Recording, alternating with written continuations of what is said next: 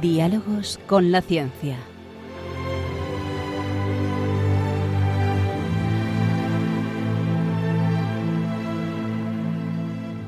Dirigido por Javier Ángel Ramírez.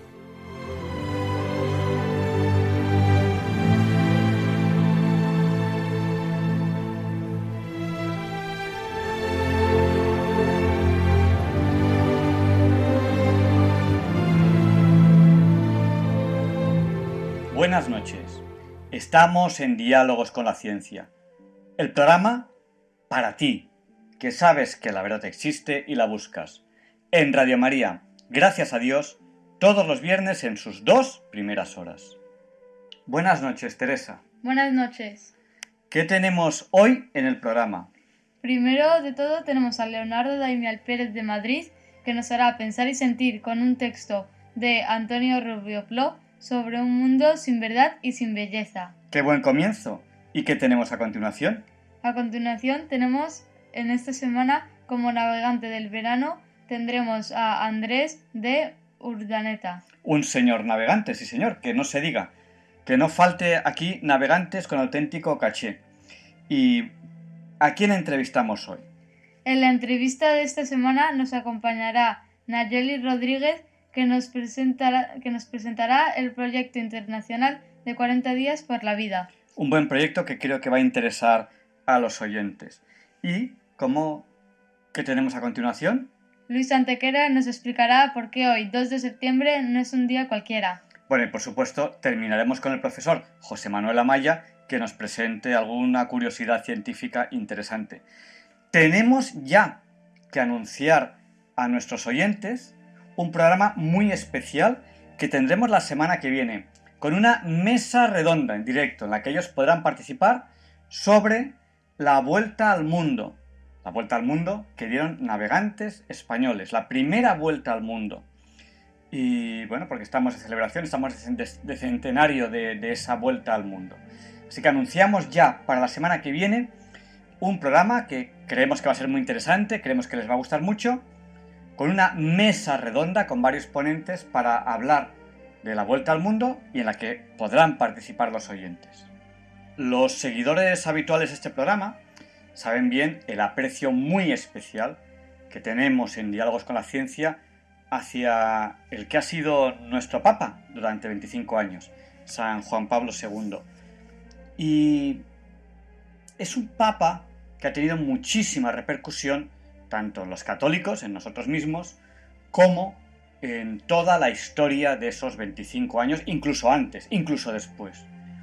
Es muy difícil hablar de San Juan Pablo II sin un personaje muy especial que ha fallecido esta semana, que es Mikhail Gorbachev. Eh, los dos eh, hicieron historia y fueron mm, parte muy importante en la caída del imperio comunista, por decirlo de alguna manera, ruso. Eh, está aquí Luis Antequera, que nos va a hacer una reflexión sobre Mikhail Gorbachev, que ha fallecido mm, hace un par de días. Así es, Javier Ángel. Mikhail Gorbachev, un personaje central fundamental del siglo XX. ¿Quién no recuerda, Javier Ángel, esos días críticos en los que veíamos caer uno tras otro los gobiernos comunistas que atenazaban países como Polonia, Checoslovaquia, Hungría, Bulgaria, República Democrática Alemana, Rumanía, y luego los de cada una de las repúblicas que componían la Unión Soviética, descompuesta en 15 países diferentes. Pero si te parece, vamos por su debido orden. Mikhail Gorbachev nace el 2 de marzo de 1931 en la ciudad de Stavropol, en la actual Rusia. La revolución rusa se ha producido hace ya más de 13 años y gobierna el país con mano de hierro Josip Vissarionovich Tsugasvili, más conocido como Stalin, desde hace nueve años ya. Gorbachev ingresa en el Partido Comunista de la Unión Soviética En 1952, en 1971 llega al Comité Central del PQS, Partido Comunista de la Unión Soviética, y en 1978 es nombrado secretario de Agricultura en el Comité Central del Partido Comunista. En 1980 se incorpora al Politburo del Comité Central. Y llegamos así a 1985, a la muerte de su predecesor en el cargo, Konstantin Chernenka, Gorbachev es elegido secretario general del Comité Central del Partido Comunista, es decir, líder máximo de la Unión Soviética. Inmediatamente de elegido, reconoce públicamente que la economía soviética está hundida y anuncia una serie de reformas que son las conocidas como glasnost, que significa transparencia, y perestroika, que significa reforma o reconstrucción. A Gorbachev tocará lidiar también con uno de los accidentes más dramáticos de la historia rusa, la explosión de la central nuclear ucraniana de Chernobyl, ocurrida el 26 de abril de 1986, considerada el peor accidente nuclear de la historia, con una cifra oficial de escasos 31 muertos aunque las víctimas de la radiación se estiman en 200.000, con afectados en zonas tan lejanas como Alemania, Rusia o Bielorrusia.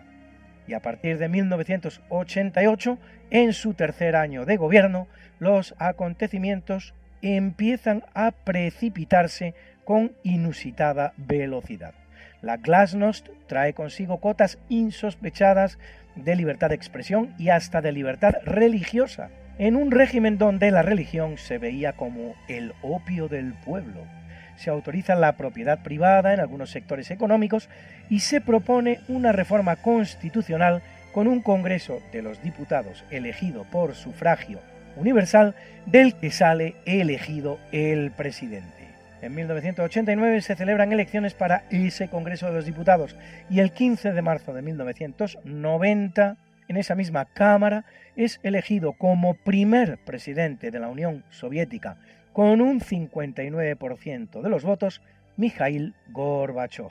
Aunque se trata de un porcentaje que garantiza sobradamente la gobernabilidad, se acaba con el sistema de unanimidades y aclamaciones que había venido rigiendo la vida política soviética. Recibe el premio Príncipe de Asturias de Cooperación Internacional. Y en noviembre se desata la hecatombe, la caída en serie de los gobiernos comunistas en los distintos países europeos del telón de acero. El primero, Polonia, donde un miembro del sindicato Solidaridad, fundado por el trabajador de la siderurgia Lech Wałęsa, Tadeusz Mazowiecki, es elegido el primer primer ministro no comunista en más de 40 años. Y luego todos y cada uno de los demás.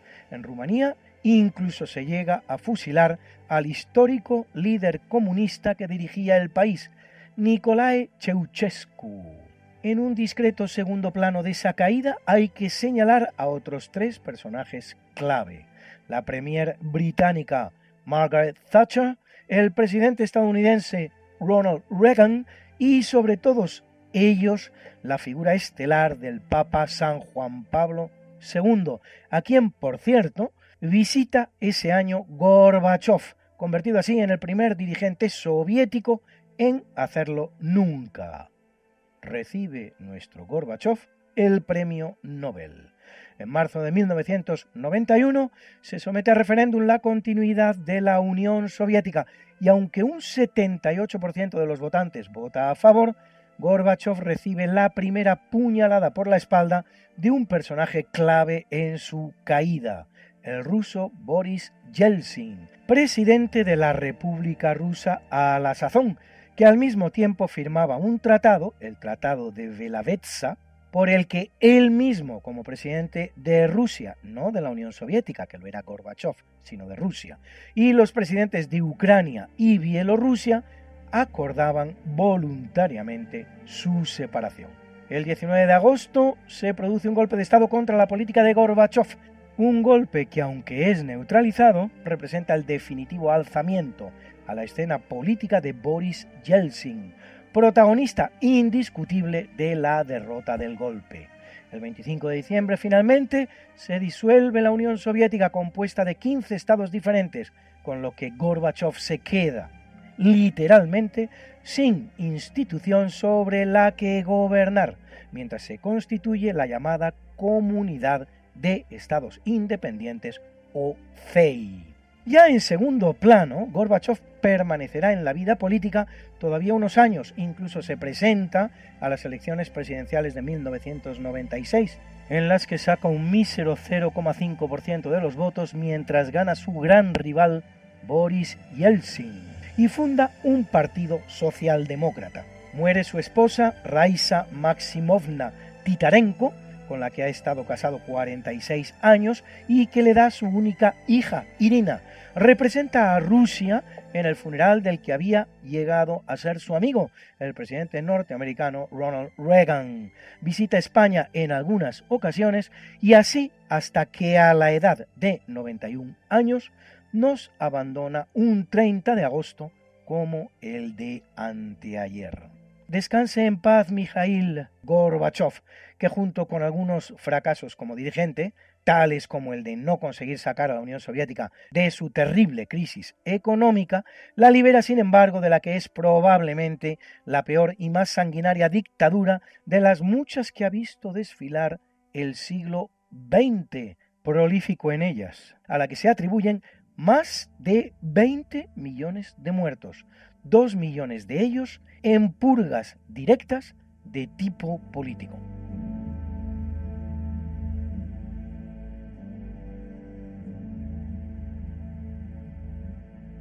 Y Ruth, dinos, ¿a quién dedicamos el programa de hoy? Y dedicamos este programa a Vanessa que se está recuperando de una operación muy delicada. Buenas noches, Balduino. Buenas noches. Eh, ¿Y con qué empezamos el programa de hoy?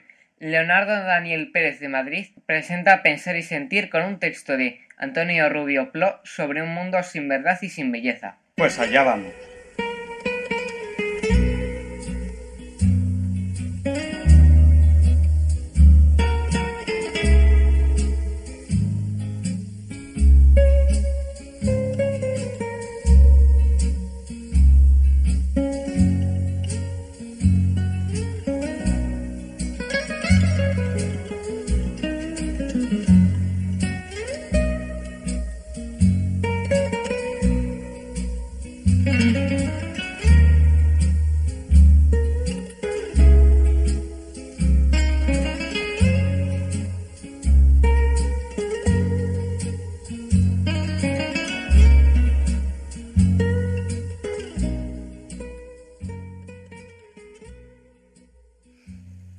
Noches, queridos oyentes de Radio María. Soy Leonardo Daimiel y celebro estar de nuevo con ustedes. Hace 90 años que se publicó la novela Un mundo feliz de Aldous Huxley. Ya hace pocas semanas que les traje aquí un texto sobre dicha obra y me ha parecido interesante para pensar y sentir este otro breve texto escrito por Antonio Rubio Plo que ha titulado Un mundo sin verdad y sin belleza, el cual les voy a leer a continuación. A más de uno nos puede sugerir alguna situación que nos resultará conocida por nuestras propias vivencias. Dice así. El siglo XX conoció un auge de la literatura de las distopías, las representaciones ficticias de sociedades futuras de características negativas causantes de la alienación humana. Una de las obras más conocidas es Un mundo feliz, de Aldous Huxley. Esta novela se publicó hace 90 años y sigue siendo tan perturbadora como entonces. Es también un ejemplo de pesimismo antropológico, de un determinismo inexorable con muy pocas esperanzas Pocos años después de la aparición del libro, Huxley quiso encontrar una vía de escape en el misticismo de las filosofías orientales, pero su pesimismo no cambió. Aseguró que el mundo debería elegir entre dos totalitarismos, el comunismo, tal y como había triunfado en China, y la URSS, y el totalitarismo blando, representado por un gobierno global que aboliría el crimen y las enfermedades y prometería riqueza y prosperidad para todos. Sería posible gracias a la tecnología y a la estandarización de los modos de producción. Por eso la referencia omnipresente en un mundo feliz es Henry Ford, empresario de éxito cuyas fábricas se instalaron en los más diversos países, incluida la Rusia de Stalin. De hecho, la novela está ambientada en el año 632 de la era de Ford. Lo que más llama la atención del lector es la producción artificial de seres humanos hasta el extremo de que los nacimientos prácticamente han desaparecido. Una producción de laboratorio es un instrumento útil para controlar la demografía, que se ha estabilizado con 2.000 millones de habitantes en el planeta. La relación entre sexualidad y procreación ha sido suprimida por completo. Y el sexo es una actividad recreativa que los niños conocen desde muy pequeños.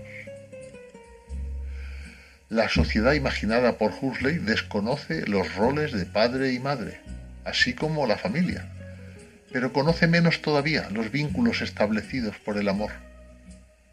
Son individuos sin raíces. Con todo, el gobierno mundial quiere combatir la soledad y el dolor. La soledad para la creatividad y la meditación no debe existir, pues los individuos podrían cuestionar el orden existente y el dolor se palía con una placentera droga llamada soma, capaz de suprimir todas las emociones negativas. La palabra preferida del gobierno es estabilidad, pues garantizaría una felicidad universal, aunque sea a costa de tener esclavos que aman sus propias cadenas. Quedan solo como personas libres los salvajes, que viven recluidos en reservas. Uno de ellos, John, viaja al Londres del Nuevo Mundo y esconde entre sus pertenencias un tesoro, un deteriorado libro con las obras completas de Shakespeare. Sin embargo, los libros están prohibidos y se ha enseñado a los niños a detestarlos, al igual que el arte y la historia. Se considera que son cosas antiguas e innecesarias en el Nuevo Mundo tan innecesarias como el amor de John por Lenina Crown, la joven que le ha traído a Londres y que solo quiere de él una relación esporádica, algo que a él le horroriza. Al igual que en otras distopías, la religión no tiene razón de existir en el Nuevo Mundo. Uno de los gobernantes dice a John que él sí cree en un Dios, pero no en el Dios de la antigua religión solo es válido el Dios de lo nuevo. El gobierno ha convertido el Soma en el nuevo cristianismo, pero sin lágrimas, y ha decretado que solo exista una manera de ser feliz. Termina así este texto escrito por Antonio Rubio Plo. Precisamente John se revelará porque aspira a tener la libertad de ser feliz de otra manera en la que la belleza y la verdad no estén proscritas. Porque quien las proscribe termina proscribiendo toda trascendencia.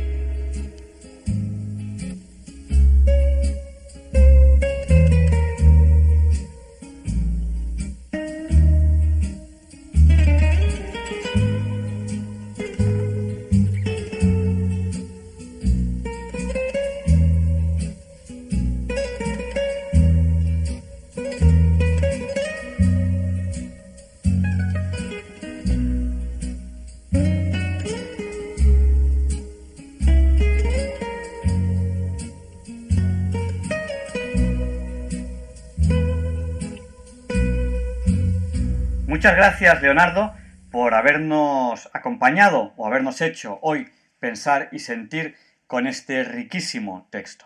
Bueno, Balduino, ¿qué tenemos a continuación? A continuación tenemos como navegante del verano, tendremos a Andrés de Urdaneta.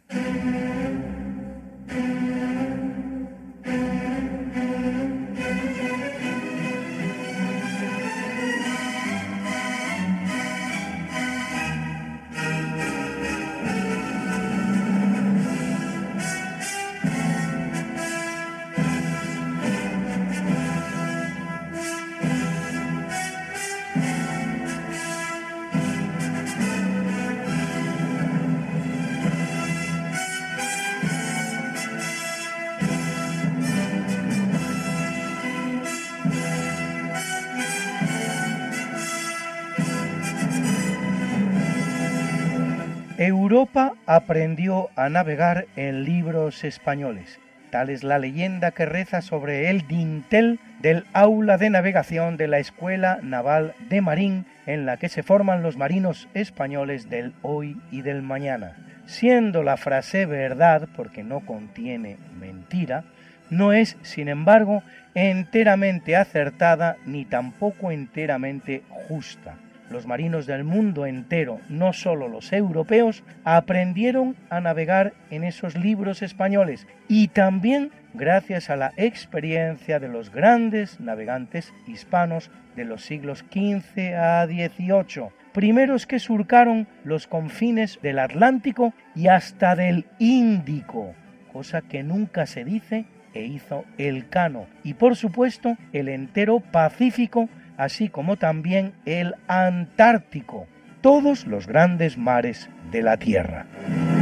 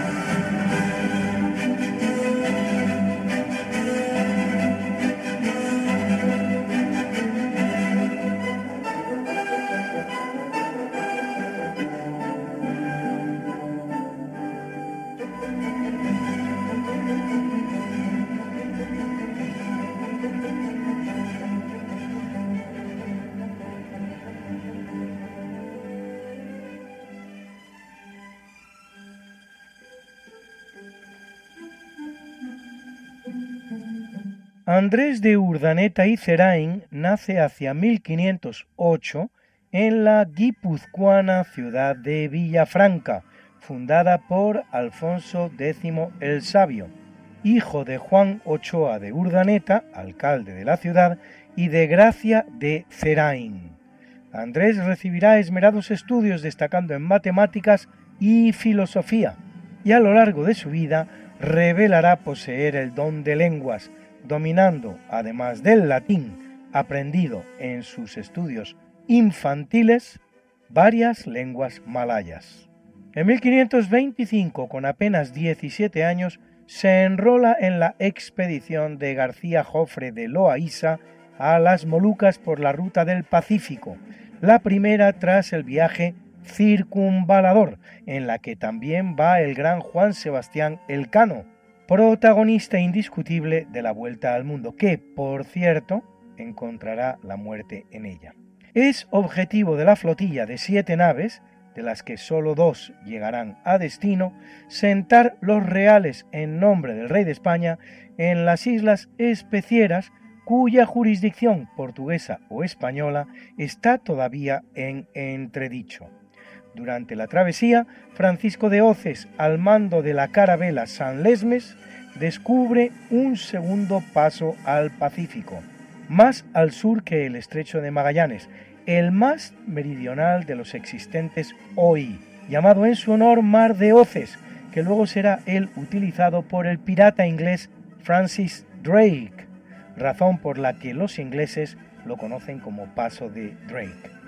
En cuanto al joven Urdaneta, se convertirá en una pieza clave de la expedición, su cronista y activo agente en la negociación con los indígenas. Cuando Carlos V venda las islas definitivamente a Portugal mediante el Tratado de Zaragoza de 1529, que le reporta pingües beneficios, nada menos que 350.000 escudos oro, que le paga a Tocateja, el rey portugués, Urdaneta todavía permanecerá en la zona, ahora bajo soberanía portuguesa, hasta que después de toda una década emprenda viaje de regreso a la península, a donde llega en junio de 1536, convirtiéndose así en un nuevo circunvalador del mundo, uno de los 50 primeros, después de Elcano y los 17 que lo hacen con él, de los componentes de la expedición circunvaladora que lo harán después desde Cabo Verde y desde las propias Molucas, donde habían quedado presos de los portugueses, y de los otros 23 que iban con García de Loaiza, uno de ellos él. De Molucas trae don Andrés una memoria sobre las islas para el rey y una hija de cinco años que deja a su hermano en adopción. Desde España pasa Urdaneta a México, donde escribe un relato sobre variados temas como la navegación por el Caribe, la formación de los ciclones tropicales, la reproducción de las tortugas marinas o la curación de las fiebres tropicales, y en 1552, a la edad de 45 años, ingresa en un convento de la Orden de San Agustín.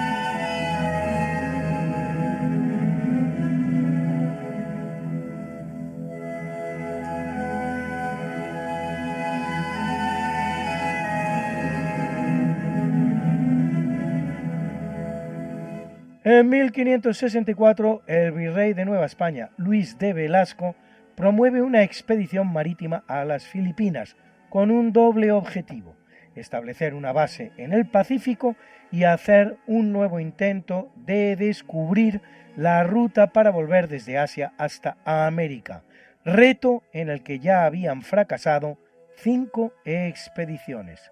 La primera, la de González de Espinosa, que acompañaba a Elcano y que, en vez de volver a España por el Índico, como hiciera este, lo intentará infructuosamente por el Pacífico. El segundo intento lo realiza en 1528 Álvaro de Saavedra, enviado a las Molucas por su primo Hernán Cortés con el encargo de hallar la expedición de Loaiza y llevarle refuerzos desde México. El tercero lo protagoniza el mismo Saavedra, navegando ahora un poco más al norte. El cuarto intento tiene lugar en 1544, cuando Bernardo de la Torre, con el navío San Juan, es enviado desde las Molucas por Ruy López de Villalobos hacia México, y el quinto lo realiza Ortiz de Retes, enviado también por Villalobos.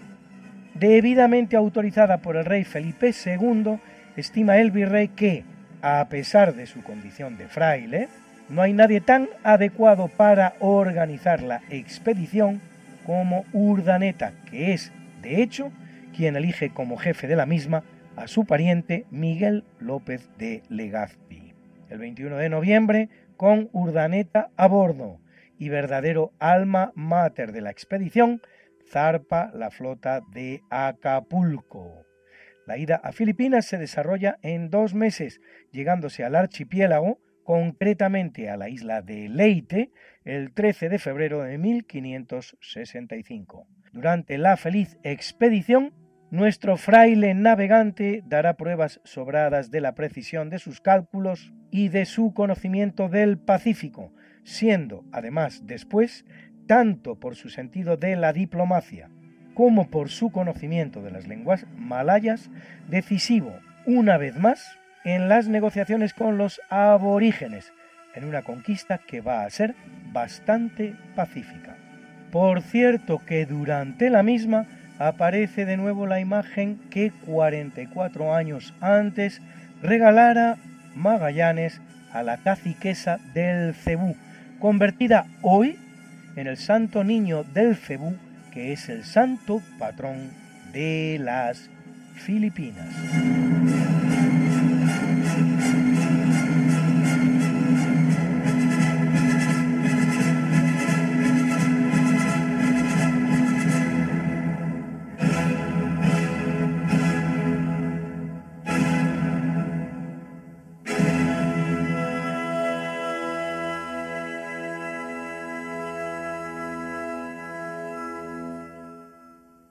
Tras permanecer cuatro meses en el archipiélago, da comienzo el nuevo intento, que como sabemos hace el sexto, de concluir el tornaviaje, es decir, el regreso a América navegando hacia el este por el Pacífico. Un viaje estratégicamente muy importante, pues debería permitir a Nueva España, el virreinato constituido en América por la corona, el comercio con el oriente asiático sin tener que atravesar las aguas controladas por los portugueses en el Índico y en el Atlántico.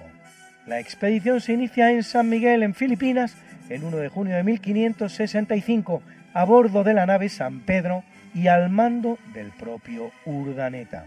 Hasta el 4 de agosto navega hacia el nordeste buscando la corriente del Kuroshibo o corriente negra, a la altura del norte de Japón, que debería impulsarlo hacia Acapulco. Y así será. El 18 de septiembre, solo dos meses y medio después, avista Urdaneta la isla californiana de Santa Rosa. Acaba de culminar la primera travesía del Pacífico de Poniente a Levante. Costeando la costa americana hacia el sur, arribará a Acapulco el 8 de octubre, tras haber recorrido casi 8.000 millas náuticas, más de 14.000 kilómetros en 130 días. La travesía ha sido heroica. Han muerto 16 hombres y de todos los demás, solo 10 están operativos al llegar a destino. Los demás enfermos. Durante los siguientes 250 años, las naves españolas, y entre ellas el famoso galeón de Manila, herramienta fundamental de la primera globalización que acaba de posibilitar España gracias a Andrés de Urdaneta, un galeón que navegará dos siglos y medio, exactamente hasta el año 1815, en que zarpa el último, emplearán esta ruta que aún hoy es una de las principales utilizadas por la navegación mundial.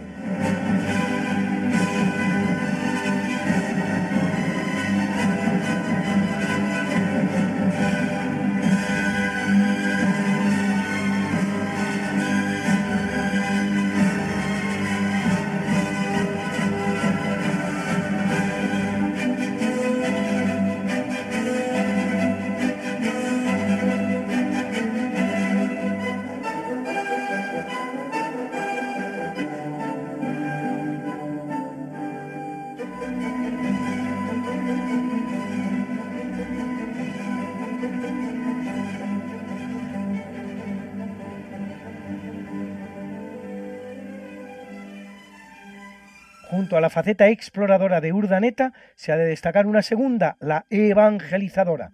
Lo cierto es que gracias a él y a los otros cuatro frailes agustinos que le acompañan en la expedición de Legazpi, comienza la evangelización de Filipinas, único país de toda Asia mayoritariamente católico y al día de hoy el mayor vivero católico del mundo, con sus 110 millones de habitantes 100 de los cuales católicos. Las instrucciones de Urdaneta incluyen la evangelización de las islas en el idioma nativo, hecho que puede parecer novedoso, pero que no es sino expresión del mismo que viene rigiendo en la evangelización americana desde sus inicios. Y junto a estas dos facetas, la marinera y la evangelizadora, todavía una tercera, la del cosmógrafo y el literato, pues Urdaneta deja escrita relación de todo cuanto realiza en varias obras. Así, la relación sumaria del viaje y sucesos del comendador Loaiza desde 24 de julio de 1525, completada con otra que entrega un año después a Carlos V. También, en 1561, el derrotero de la navegación que había de hacer desde el puerto de Acapulco para las islas de Poniente la armada que su Majestad mandó a prestar para su descubrimiento en las costas del Mar del Sur de Nueva España. Y todo un informe sobre el archipiélago filipino para dirimir la jurisdicción castellana sobre las islas.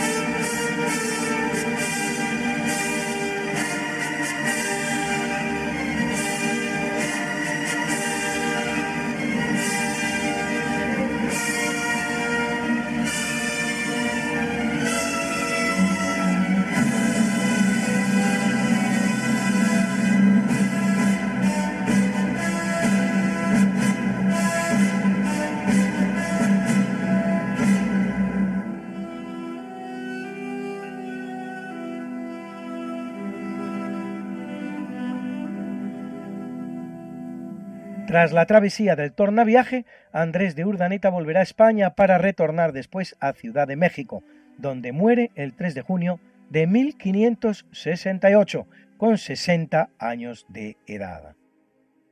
Componente de la segunda expedición que cruza el paso del sur del Atlántico al Pacífico, circunvalador del mundo entre los 50 primeros de la historia, conquistador de Filipinas, jefe del primer galeón de Manila y descubridor del tornaviaje pacífico, después de todo, y curiosamente, de todos los descubrimientos españoles de los siglos XV y XVI, el que se antojaba más fácil y el que más tiempo costó, sin embargo, realizar 45 años y 5 expediciones fracasadas, cerrando así todas las grandes rutas marinas de la Tierra.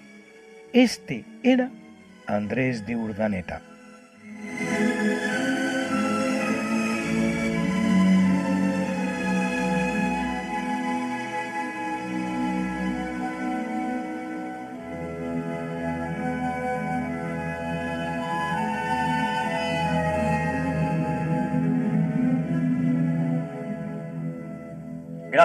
Luis, por habernos presentado a este grandísimo navegante como es Andrés de Urdaneta. Y vamos ya a la entrevista de la semana.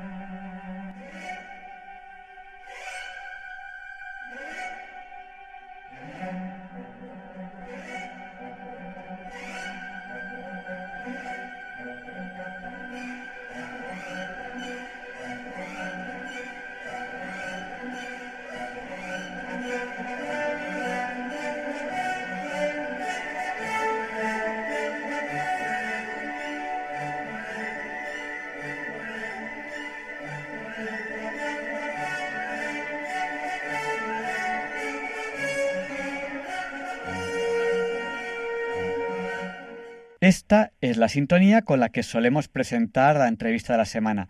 Y hoy aquí en Diálogos con la Ciencia tenemos a Nayeli Rodríguez. Ella es coordinadora nacional de 40 días por la vida. Eh, buenas noches, Nayeli. Buenas noches, Javier. Muchas gracias. Bueno, pues quizás si te hemos presentado como coordinadora nacional de 40 días por la vida, que empieces explicándonos qué es eso de 40 días por la vida. Pues mira, 40 días por la vida es un movimiento internacional de oración y ayuno eh, en defensa del no nacido, en la que rezamos en dos momentos del año durante 40 días, 12 horas consecutivas eh, por turnos de una hora delante de los abortorios. Eso es 40 días por la vida, ahora mismo está en todo el mundo y en España estamos en 20 ciudades. Eh, bueno, no hago todavía ningún comentario, pero en cuanto has dicho rezar delante de, los abortorios, digo, pero eso está prohibido, pero si quieres luego, lo comentamos, eso. me, río porque es algo absolutamente ridículo. O sea, es una ley que prohíbe esto, que es algo es, increíble que eso esté prohibido, pero es así, es así de triste. Así de triste es España a fecha de hoy. Bueno, y en 40 días por la vida, eh, ¿qué campañas tenéis eh, ahora dentro de poco? Pues mira, próximamente vamos a tener a finales de septiembre, el 28 de septiembre em, empieza esta campaña hasta el 6 de noviembre. Así que vamos a estar en diferentes ciudades de España rezando por el fin del aborto en, esta, en estas fechas y porque nos unimos a las fechas oficiales que tienen lugar en todo el mundo. y, además de además de, rezar a favor de a favor de la vida, eh, ¿tenéis más acciones? Sí, eh, depende un poco de, de, cada ciudad, pero así la más próxima que vamos a tener es que los días 10 y 11 de septiembre tendremos un Congreso Nacional en Madrid de 40 días por la vida, es el primero que se hace y la intención es reunir a todas las personas que, que digamos, simpatizan con estos valores pro vida, estos valores religiosos, ¿no? De, de defensa de la vida desde la fe.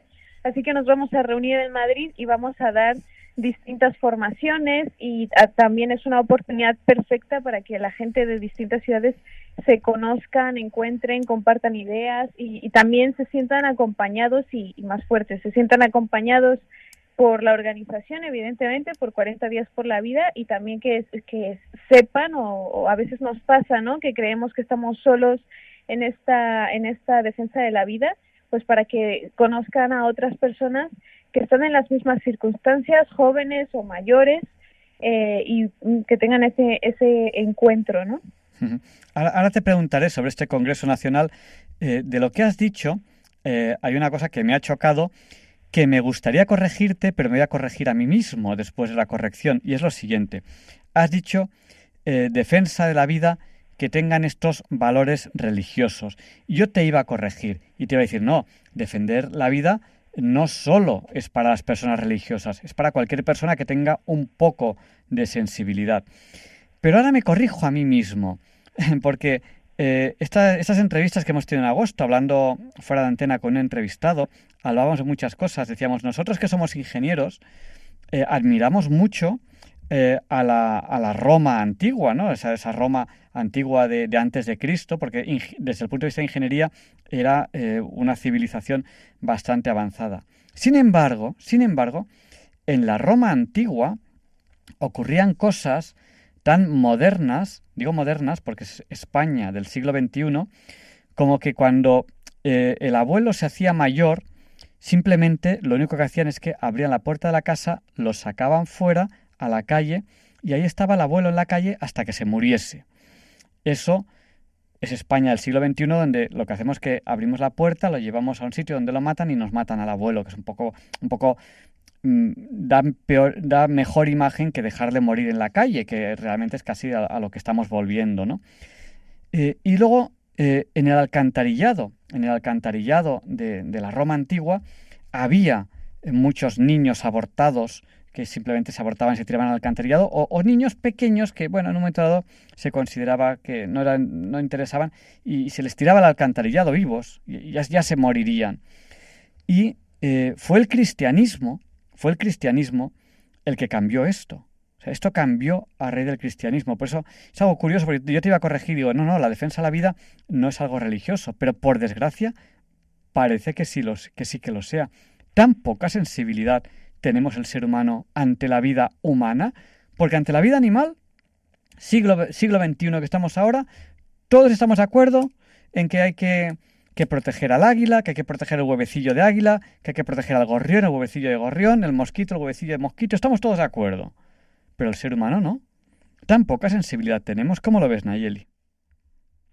Sí, efectivamente, lo que dices es correcto, ¿no? Eh, a mí me, me llama la atención cuando en la sociedad de hoy se habla de progresismo para defender el aborto, cuando es todo lo contrario, ¿no? Como dices, estas civilizaciones, bueno, serían muy avanzadas en, en algunas cosas para su época, pero verdaderamente eran bárbaros en lo que era eh, la calidad humana, ¿no? No, no recuerdo exactamente quién, quién lo dijo eh, ahora mismo, pero hay una frase que es eh, que la sociedad, el, el valor o el avance de una sociedad se mide por el valor que se le da a, a la persona, ¿no? Al ser humano. Y efectivamente, pues en estas ciudades, en estas civilizaciones, pues avanzaban en, muchas cosas, pero precisamente por eso terminan corrompiéndose y hundiéndose, ¿no? Porque ya cuando no puede, no se puede despreciar más la, la vida humana, ¿no? Que es tan valiosa y que debería protegerse desde el momento de, de su concepción hasta su muerte natural, pues no, no te queda más, ¿no? O sea, todo lo demás pierde eh, sentido absoluto, ¿no? Eh, sí creo que, como bien dices, eh, la causa pro vida no es una causa religiosa, de hecho, en, se puede eh, defender desde muchas aristas, ¿no? La, científica es la, más simple, ¿no? La, la, biótica personalista lo, lo, deja muy claro también, ¿no? es decir, la, vida empieza desde la concepción y de eso no hay duda. El tema es qué tan importante te parece a ti matar a un ser humano débil o no, ¿no? Entonces, es, es, así de sencillo, ¿no? Yo a lo que me refería más bien, o sea, como bien dices, ¿no? El cristianismo ha puesto en valor eh, el valor de la vida humana en muchos momentos de la historia de la humanidad. Yo en concreto me refería a que, a que en el Congreso nos vamos a reunir pues mm, personas pro vida y religiosas básicamente porque en 40 días por la vida, aunque es verdad que la causa pro vida se entiende desde la ciencia y desde muchas otras aristas, 40 días por la vida es un movimiento religioso que, que no entiende la, la lucha pro vida sin la oración. Entonces, bueno, si un ateo se quiere venir al Congreso, pues es bienvenido, pero vamos a estar rezando también, ¿no? Entonces, eh, bueno, era simplemente para, para aclarar eso y como bien dices, eh, pues el cristianismo ha puesto en valor muchas veces el, valor de la vida humana. Estamos en Diálogos con la Ciencia, en Red María, entrevistando a Nayeli Rodríguez. Ella es coordinadora nacional de 40 días por la vida. Nos ha explicado que 40 días por la vida es una iniciativa mundial que en muchísimos países del mundo se está llevando a cabo, donde tienen campañas de oración. Recuérdanos la, campaña de oración que va a tener, que va a empezar en este mes de septiembre y va a acabar, si no me equivoco, nos has dicho, en noviembre. Del 26, perdón, del 28 de septiembre al 6 de noviembre, ¿nos has dicho? Sí, efectivamente. En distintos lugares de España, ¿no? En distintos lugares de España. Sí, eh, todos los lugares en los que se vaya a celebrar la campaña los podéis mirar si os metéis en la web de 40 con número 40 días por la vida punto online y allí os, os, salen todas las ciudades que van a participar en, en esta campaña. 40 días por la vida punto online. Bueno, pues yo creo que, es interesante porque es interesante que, que nos sumemos. Eh, bueno, nos sumamos, pero esto que parece, parece increíble. Es que me entra la risa porque es tan absurdo, es tan ridículo. Esto está prohibido. Rezar está prohibido en España. O sea, en tierra de María, en España, está prohibido rezar. ¿No? Es increíble. Em, ¿Qué pensáis hacer con esta ley que criminaliza el rezar? Criminaliza porque si está prohibido, el que lo haga es un criminal. Criminaliza el rezar. ¿Qué pensáis hacer vosotros?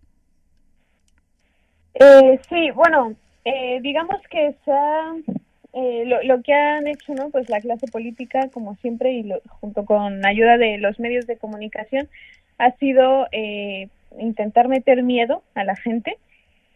rezar no se puede prohibir en ningún estado democrático, ¿no? Porque existe el derecho a la libertad religiosa y de hecho el, el texto que se ha aprobado no, no dice explícitamente que esté prohibido rezar lo que hacen es eh, crear un texto eh, que, que se centra en, en, que está prohibido acosar, ¿no? Y, y, el acoso, para que algo sea acoso, tiene que, que coartar la libertad, eh, o sea, es un delito que tiene que atentar contra el derecho a la libertad, ¿no? Nosotros, en nuestro caso, simplemente estamos rezando en silencio, en un punto fijo, no molestamos a nadie, no hablamos ni siquiera con nadie, eh, no interactuamos con absolutamente nadie, ¿no? Es decir, no, no hay manera que en la que nosotros estemos eh, interponiéndonos en la libertad de, otra persona. Así que consideramos que esta ley no, no nos va a afectar. Eh, seguramente se va a utilizar para, para asustarnos, ¿no? Se va a utilizar para seguramente enviar a la policía para intentar disuadirnos de, de estar allí. De hecho, ya ya nos ha tocado eh, que algún policía pues confundido nos dice pues lo, lo, que has dicho, ¿no? Que está prohibido rezar y luego eh, nuestros abogados eh, les han explicado que no es así, ¿no? Entonces, prueba de, de que esta ley no nos afecta directamente, digamos, es que desde la campaña anterior hasta ahora hay gente que ha seguido yendo a rezar, no, no en campañas de 40 días por la vida, sino más a título eh, personal, y no les ha pasado absolutamente nada, igual que los, los rescatadores que han continuado su actividad eh, sin problema alguno. ¿no? Entonces, es una de estas leyes que ya nosotros ya le llevamos haciendo seguimiento desde las primeras propuestas. Es una de estas leyes que se presentan más para asustar, para eh, digamos, eh, asustar psicológicamente, ¿no? Es una ley más bien psicológica que de aplicabilidad real. Pero en cualquier caso, para todas las personas que nos estén escuchando, eh, simplemente transmitirles un mensaje de tranquilidad. No vamos a exponer a nadie a nada y en cualquier caso tenemos una red de abogados eh, que hemos formado nosotros que no solamente nos están asesorando, sino que están dispuestos a defender a cualquier voluntario que por alguna causa injusta se viera envuelta en, en alguna denuncia o algo así, aunque como ya he explicado, pues es, es muy poco probable. Y más, aún, eh, la organización de 40 días por la vida a nivel internacional nos ha ofrecido su apoyo y que ellos también tienen una red de abogados a nivel internacional y tienen mucha más fuerza, eh, pues se han ofrecido también para apoyarnos en cualquier circunstancia que, que se diera, ¿no? Pero sí que quiero transmitir esa, esa tranquilidad de, que de verdad no, no hay que preocuparse. Eh, lo que quieren es disuadir a la gente de participar en este tipo de, de iniciativas porque la realidad es que, que desde que están estas campañas eh, se ha agitado con más fuerza la conciencia provida en el país y han surgido muchísimas iniciativas también eh, porque está, está volviendo a despertar ¿no? esta, esta conciencia provida que, que hay en España eh, así que realmente ellos están más asustados que nosotros, ¿no? Nosotros tenemos que confiar que estamos con, con Dios, ¿no? Que al final es, es el, eh, pues, más poderoso de todos y, y, que además estamos haciendo las cosas con cabeza y que no vamos a dejar a nadie solo. Había una canción, lo tengo puesto yo en mi estado de WhatsApp, que decía, ¿de qué lado estás tú? No te equivoques, con un pie a cada lado Dios no está. Y eso yo creo que ahí lo que has dicho es clarísimo. Y me alegro mucho que, nos hayas dejado bien claro. En España no está prohibido rezar en ningún sitio. Los medios de comunicación nos lo han explicado mal. Habría que preguntarse por qué los medios de comunicación nos lo han explicado mal. Eh, habría que preguntarse el por qué. Si su obligación es explicarnos las cosas bien, ¿por qué nos han explicado que está prohibido rezar cuando no es cierto? Y, lo has explicado perfectamente.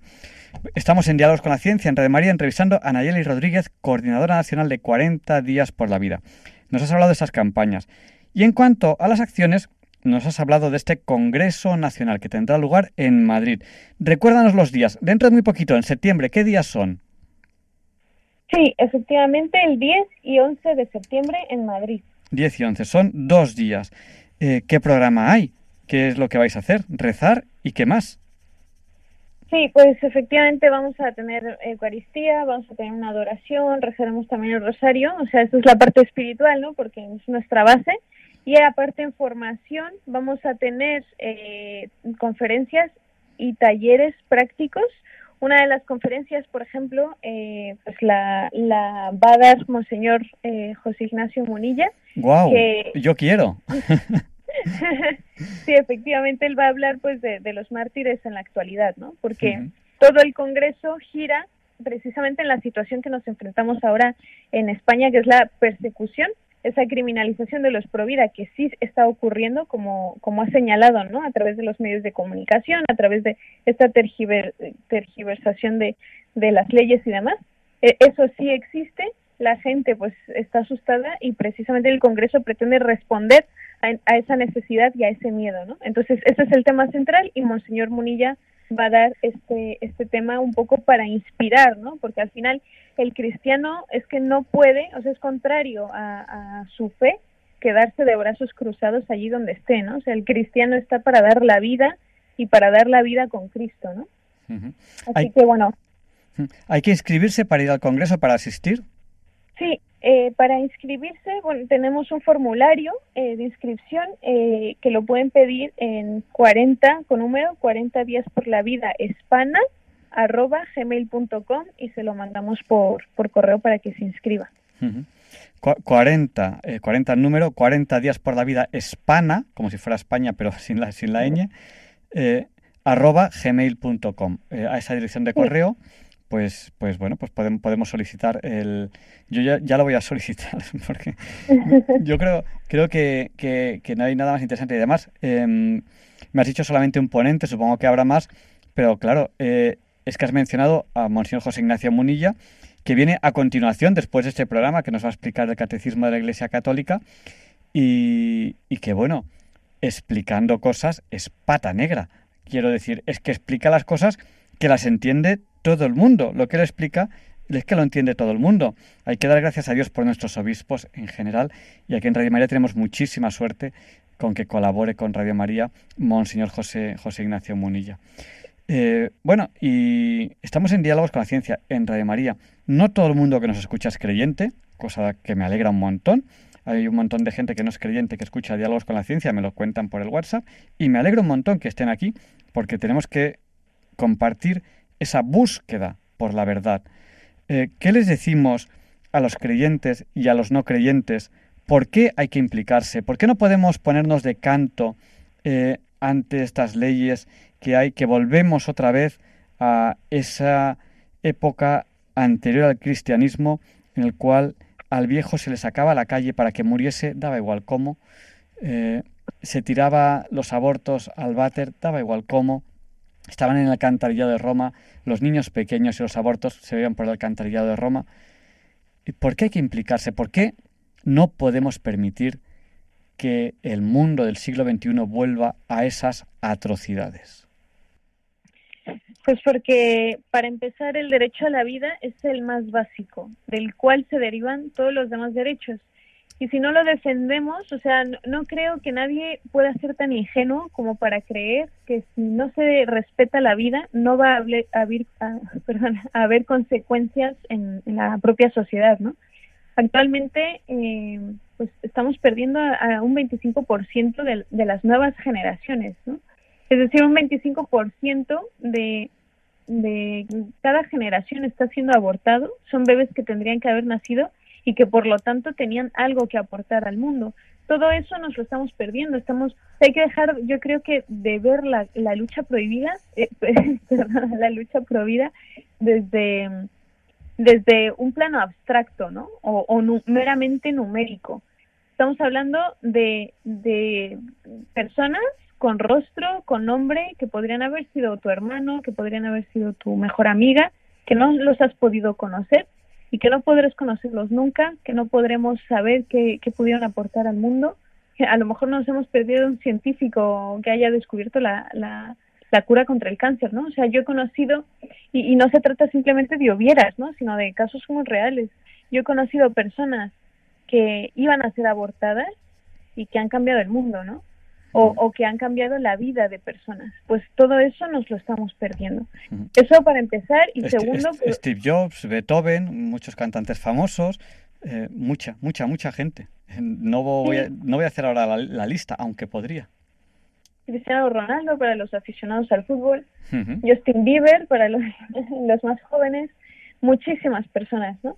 Entonces, eh, eso para empezar. Segundo, porque es una injusticia, ¿no? Y yo creo que cualquier eh, yo, yo creo que cualquier persona con un mínimo de empatía o de caridad humana eh, responde ante las injusticias, ¿no? Y, no podemos eh, negar que el aborto está matando a un inocente y además está destrozando la, vida de todos los implicados con el aborto, ¿no? Pero es que esa muerte del inocente que no ha hecho nada, que no puede defenderse, que, que tendría que ser protegido por, por pues los, su propia madre, ¿no? Y por la sociedad no, no lo está haciendo y eso es una injusticia. No, no podemos permitir ni que se, se siga, se siga eh, sucediendo, ni, ni tampoco eh, podemos eh, ser, tan ingenuos como para creer que eso no va a repercutir en la sociedad. Evidentemente eso genera un daño en la sociedad, porque una sociedad que, como en Roma, ¿no? permite ese tipo de barbaries, se corrompe y, y al final pues la gente se extraña por qué ocurren ciertas cosas en el mundo, ¿no? Si es que tienes el corazón eh, tan herido, pues no es, no es de extrañar. Y además por, por todo el dolor que, genera en, en, las partes implicadas. Yo todos los días, a todos los días no, ¿no? Pero mm, no hay una sola vez que esté en, alguna actividad, eh, pues alguna actividad parroquial o incluso eh, eh, otras otras actividades, ¿no? En las que esté, no hay una sola vez que yo diga que estoy en 40 días por la vida, que hable del tema del aborto, no hay una sola vez que no me toque alguien que me diga, ah, pues yo conozco a alguien que ha abortado o yo he abortado y, y mira, pues no, no consigo superarlo o me sigue pesando o no sé qué hacer eh, con mi amiga porque sé que lo está pasando mal. O sea, es un dolor es muy incomprendido, es un duelo que se vive totalmente sola eh, o solo, ¿no? Porque también ocurre en hombres y que la sociedad lo que te dice es, mira, fue tu decisión, asúmelo, ¿no? Asúmelo, no, no tenemos eh, era tu libertad, ¿no? No tenemos que responder ante, ante eso. Entonces me parece muy injusto. Yo creo que es por, pues por caridad. Eh, yo voy a atreverme a, a comentar algunas cosas que, has dicho, ¿no? Por ejemplo, has hablado de la ciencia. Desde el punto de vista científico, no hay duda.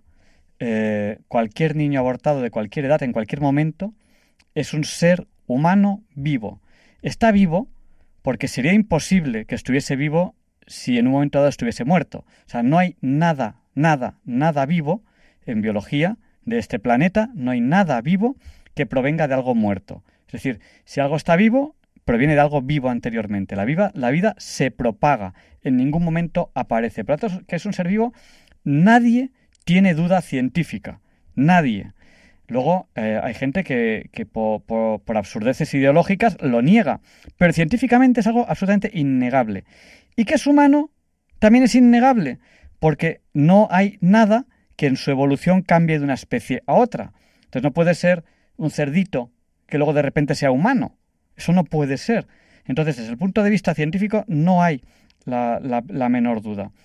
Eh, es algo absurdo decir, lo contrario, ¿no? Has hablado, y también ahí yo, yo quiero hacer hincapié, de que del derecho a la vida emanan todos los demás. Y es así. No tenemos más que observar. ¿Qué ocurre?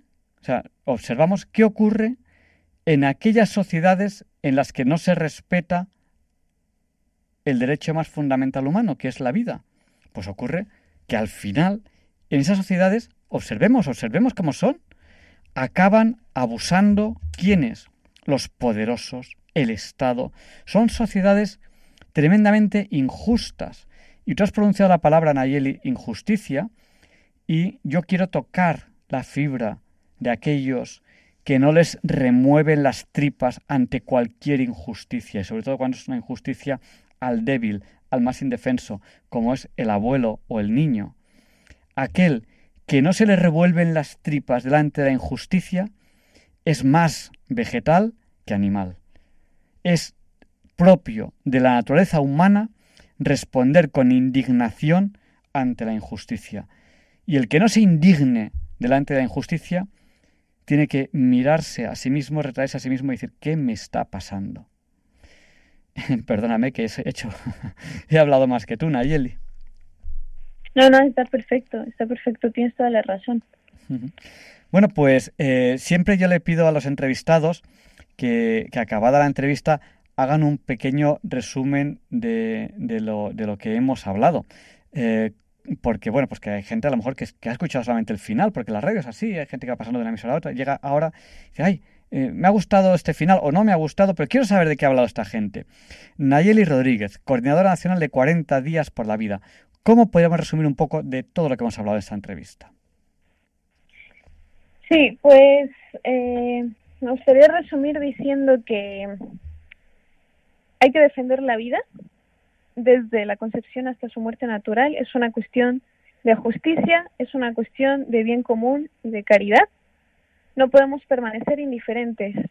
Desde 40 días por la vida hacemos esa defensa desde la oración, porque creemos que es el atajo eh, más evidente para cambiar los corazones de los hombres.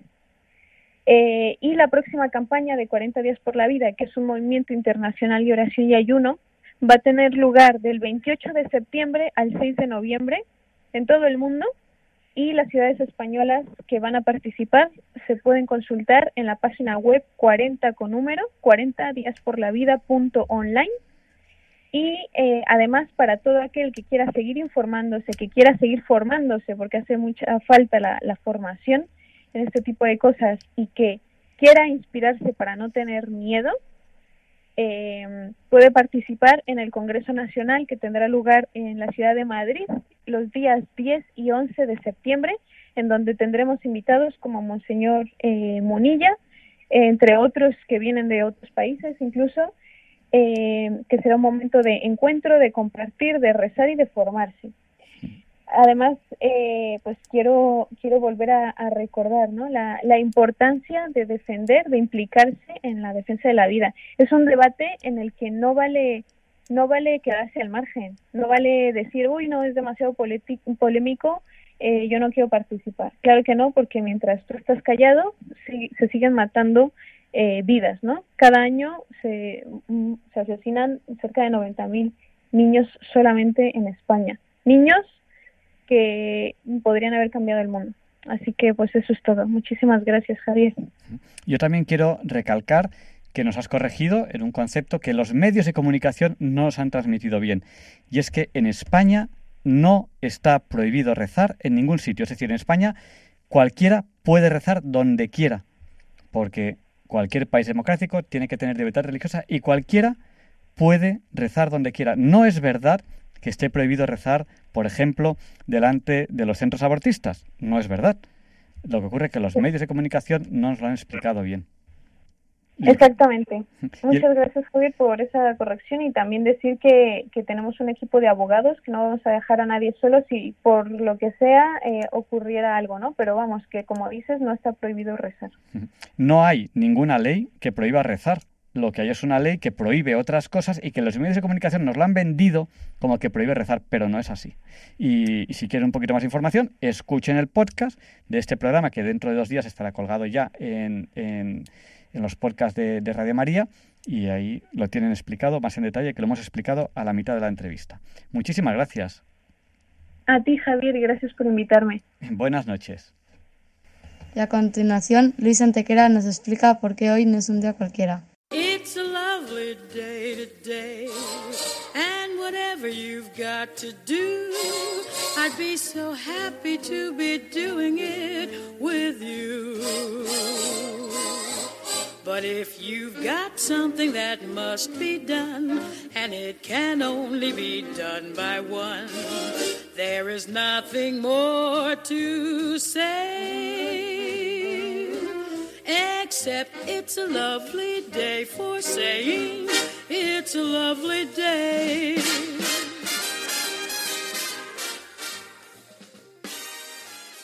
No, directos compañeros de Diálogos con la Ciencia, no, queridísimos oyentes de Radio María, claro que no es un día cualquiera, ningún día es un día cualquiera y este 2 de septiembre que nos disponemos a comenzar ahora mismo, tampoco porque en fecha tal pero del año 31 antes de Cristo, precedida por varios episodios entre sus dos grandes ejércitos acampados a ambas orillas del Golfo de Ambracia, tiene lugar en Grecia el combate naval de Actium entre la flota romana de Octavio, que manda Marco Vipsanio Agripa, con barcos ligeros y maniobrables, y una flota combinada romano-egipcia, con barcos más pesados y difíciles de maniobrar, dirigida por el romano Marco Antonio y la faraona egipcia Cleopatra VII. Al final la victoria sonríe a Octavio. En el lugar funda una ciudad por nombre Nicópolis, ciudad de la victoria, y de vuelta en Roma proclama el imperio romano, que durará 15 siglos en su versión oriental y 5 en su versión occidental. En cuanto a los enamorados, Marco Antonio y Cleopatra consiguen huir a Egipto, donde primero él y luego ella ponen fin a su vida.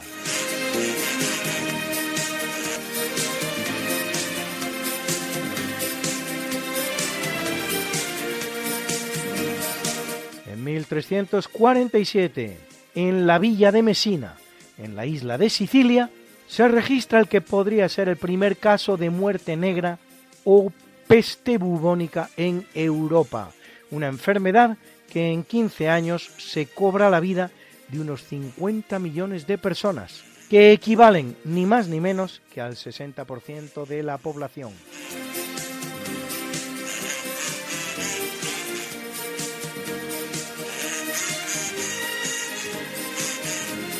En el capítulo siempre fecundo de la conquista, colonización y evangelización de América por los españoles que va a permitir a los indígenas americanos el tránsito del neolítico al renacimiento en apenas dos generaciones, un tránsito que a los europeos había costado 7.000 enteros años, en 1519 en Teohuacinco, en el actual México, el ejército del español Hernán Cortés derrota al poderoso ejército tlaxcalteca de 40.000 hombres que manda Chicotencatl, sumando a partir de entonces a los tlaxcaltecas para su causa, la conquista del imperio azteca.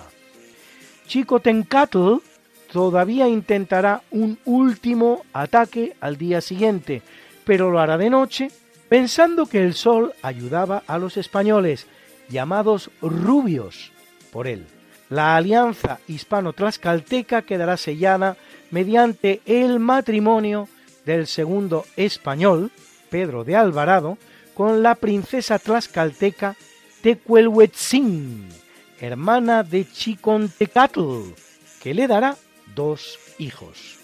Estamos en 1519, así de tempranos fueron los enlaces matrimoniales hispanoamericanos y al máximo nivel, como se puede ver.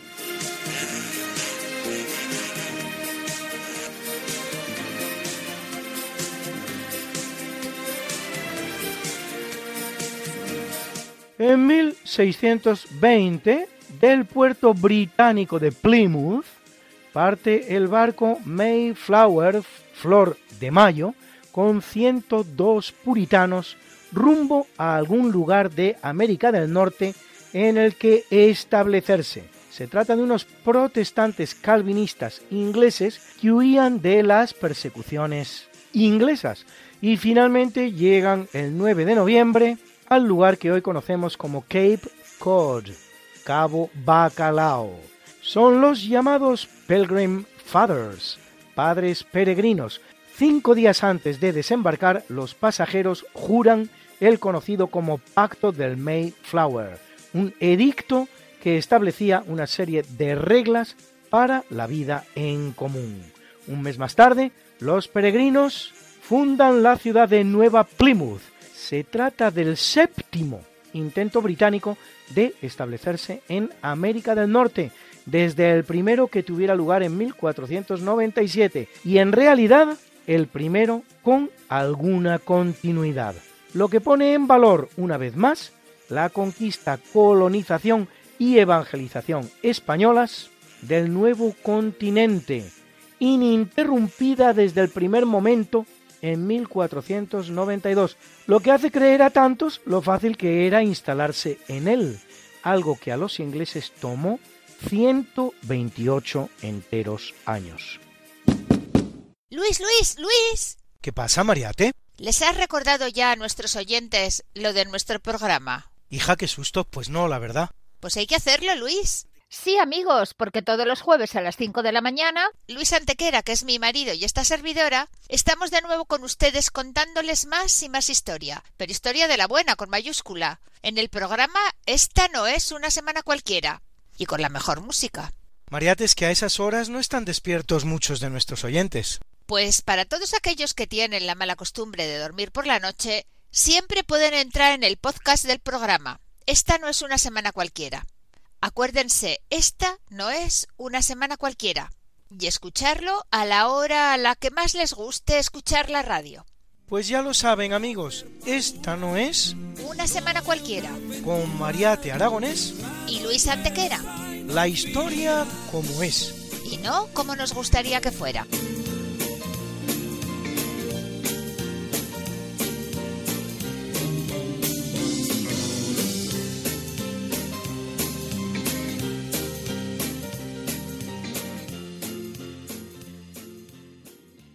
En 1666, durante la madrugada, comienza el que la historia registra como Gran Incendio de Londres, que devasta nada menos que las cuatro quintas partes de una ciudad que tiene por entonces medio millón de habitantes, con una cifra desconocida de muertos, aunque en su día se redujera a seis.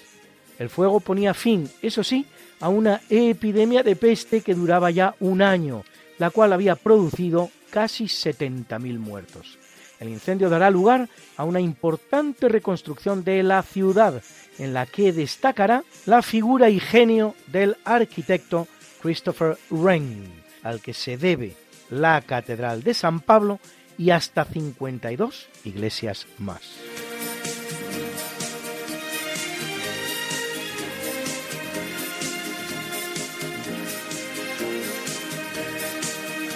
En 1752, Gran Bretaña y sus escasas colonias en el mundo, porque la gente tiende a creer que ya entonces Gran Bretaña era el gran imperio que será en el siglo XIX, las llamadas Trece colonias en América del Norte, Nueva Escocia en Canadá, Jamaica y un rosario de pequeños islotes caribeños, se pasan del calendario juliano al calendario gregoriano, que acomoda perfectamente el año legal al año solar, cosa que no hacía con perfección el calendario juliano anterior. El calendario gregoriano emitido por el Papa Gregorio XIII, de ahí su nombre, es el resultado de las investigaciones realizadas por los astrónomos de la Universidad de Salamanca desde principios del siglo XVI y para ese entonces en que Inglaterra se incorpora a él, ya llevaba en vigor en España y sus virreinatos nada menos que 170 años. Ni que decir tiene que es el que sigue en vigor en el mundo entero al día de hoy desde que la monarquía hispánica fuera la primera en implantarlo en toda la historia.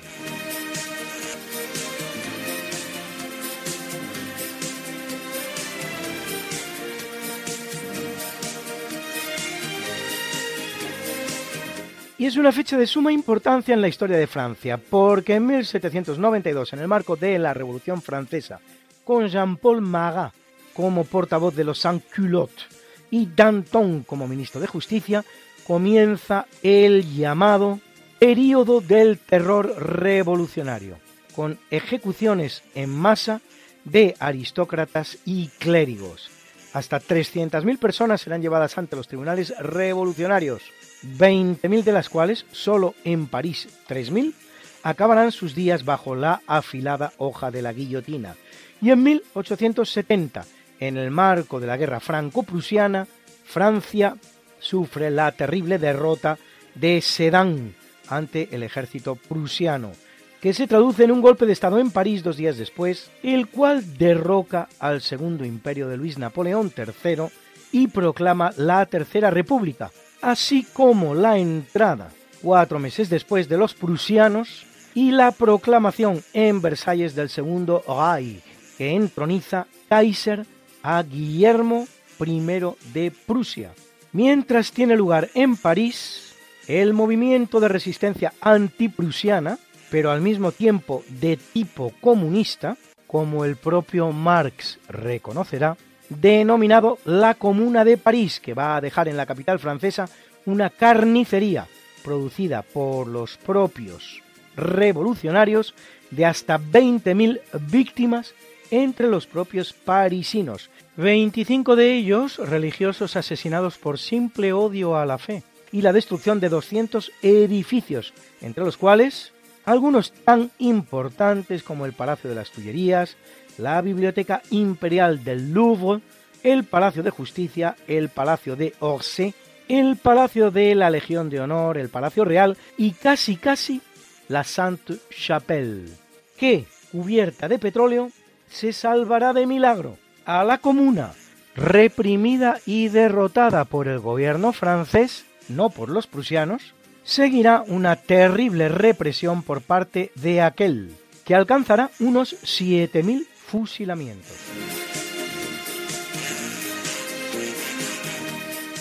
En 1885, en el estado de Wyoming, en los Estados Unidos, se produce la masacre de Rock Springs, en la que 150 mineros de raza blanca, pertenecientes la mayoría de ellos al grupo organizado Knights of Labor, Caballeros del Trabajo, atacan a sus compañeros chinos, matan a 28, hieren a 15 y queman 75 casas, forzando al resto a abandonar la ciudad. Todo ello ante la aprobación de la prensa local. El incidente promoverá una ola de odio racial contra los chinos en toda la Unión.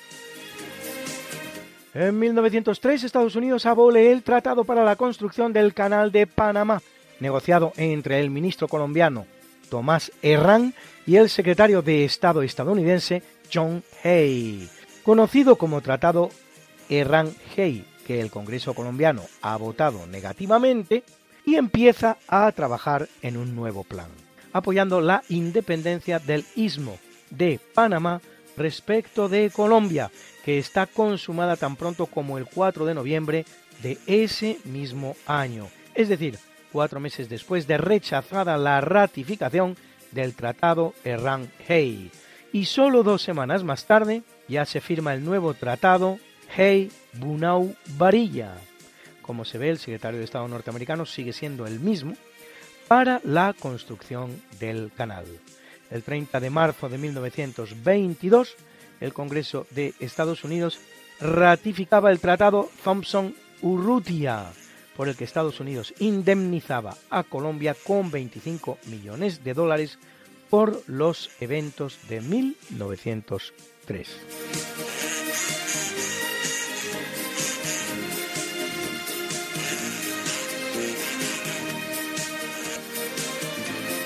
En 1939, en el marco de la Segunda Guerra Mundial, tras la invasión nazi de la parte de Polonia que le corresponde en función de la alianza germano-soviética firmada por los ministros de Asuntos Exteriores Molotov y Joachim von Ribbentrop, la ciudad de Danzig, actual Gdansk, es anexionada a Alemania. Inglaterra y Francia, en virtud del pacto de mutua defensa que tienen firmado con Polonia, declaran la guerra a Alemania. 15 días después, es la Unión Soviética la que invade la parte de Polonia estipulada por el pacto Molotov-von Ribbentrop. Pero esta vez Reino Unido y Francia A pesar del pacto de mutua defensa que tienen firmado con Polonia, no le declaran la guerra a la URSS.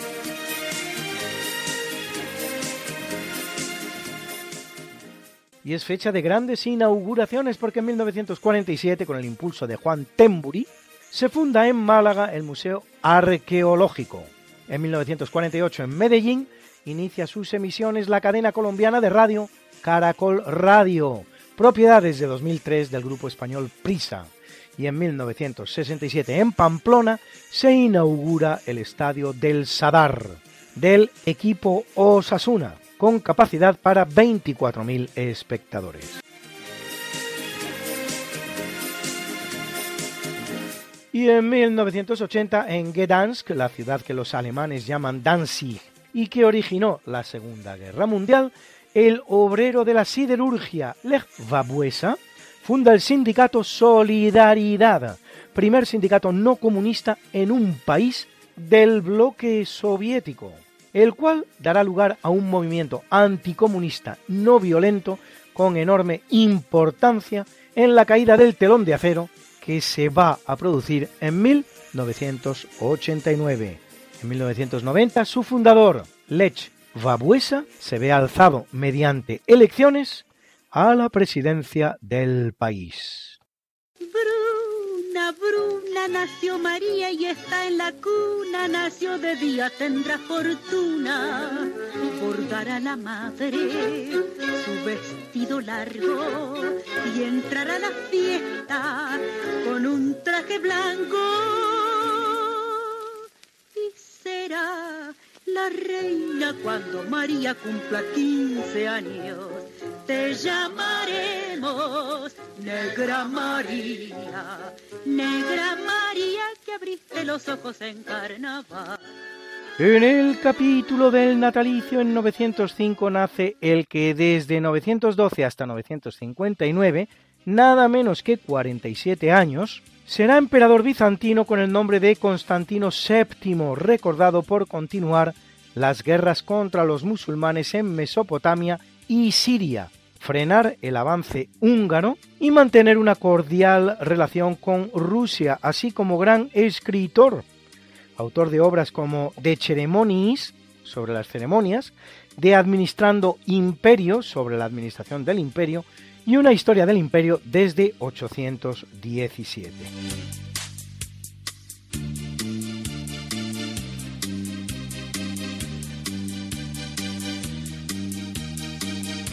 En el año 1548 nace Vincenzo Scamozzi, arquitecto renacentista que trabaja en Vicenza y Venecia, donde rivaliza con los dos grandes arquitectos del momento y de la zona, Andrea Palladio y Baldassarre Longhena, autor de varias villas, entre las cuales la Villa Molin o la Villa Pisani.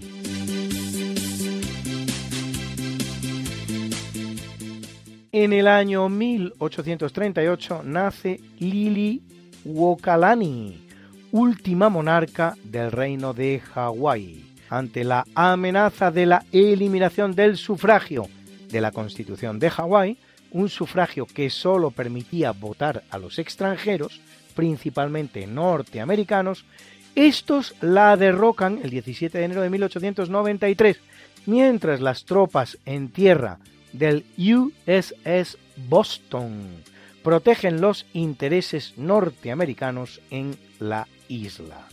El 4 de julio de 1894 se proclama la República de Hawái con Sanford Ballard Dole como presidente, gobierno que Estados Unidos reconoce a la inmediatez.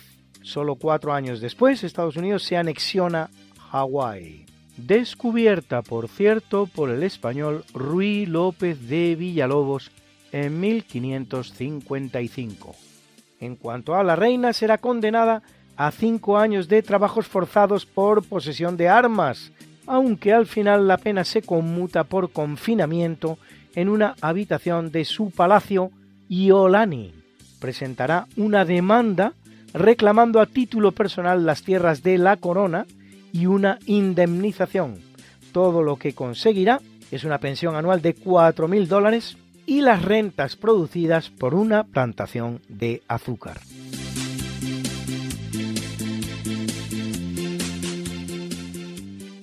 Nace en 1853 el alemán Wilhelm Ostwald, Nobel de Química 1909 por sus trabajos sobre catálisis, el proceso por el cual se aumenta la velocidad de una reacción química debido a la participación de una sustancia llamada catalizador, y por sus investigaciones sobre los principios fundamentales que rigen los equilibrios químicos y las velocidades de reacción.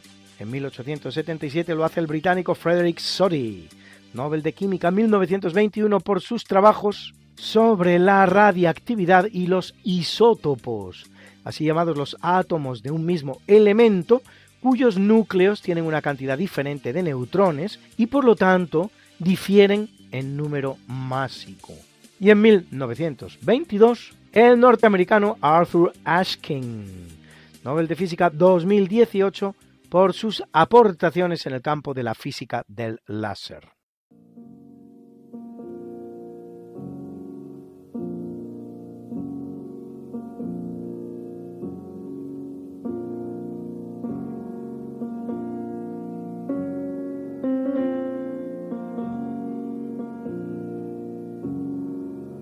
En el capítulo del obituario muere en el año 1652 en Nápoles el gran pintor tenebrista y grabador español José Rivera, conocido como Los Pañoleto, el Españolito, autor de obras como El martirio de San Felipe o El sueño de Jacob, ambas en el Prado junto a decenas de obras que posee el madrileño museo del mismo autor.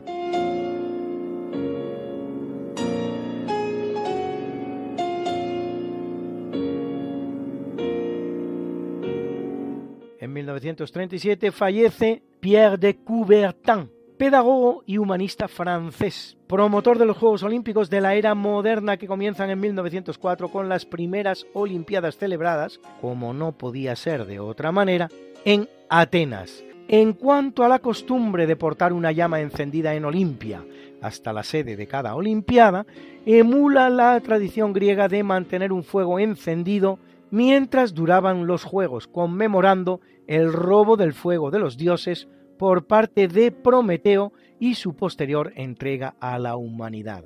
Pero en las Olimpiadas modernas esa tradición no comienza hasta los Juegos Olímpicos de Ámsterdam, celebrados en 1928, y solo desde las Olimpiadas de Berlín de 1936, dicho fuego se enciende en Olimpia y se porta mediante relevos hasta la sede olímpica.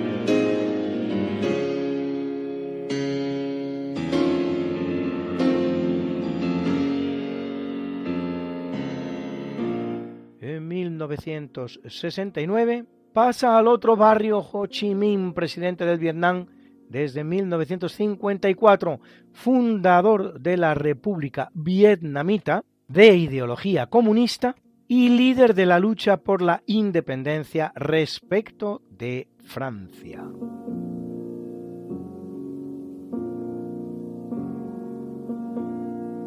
Y abandona el mundo en el año 1973 el británico nacido en Sudáfrica, John R. R. Tolkien, filólogo y escritor, autor de obras de culto como El Hobbit, El Señor de los Anillos o El Silmarillion.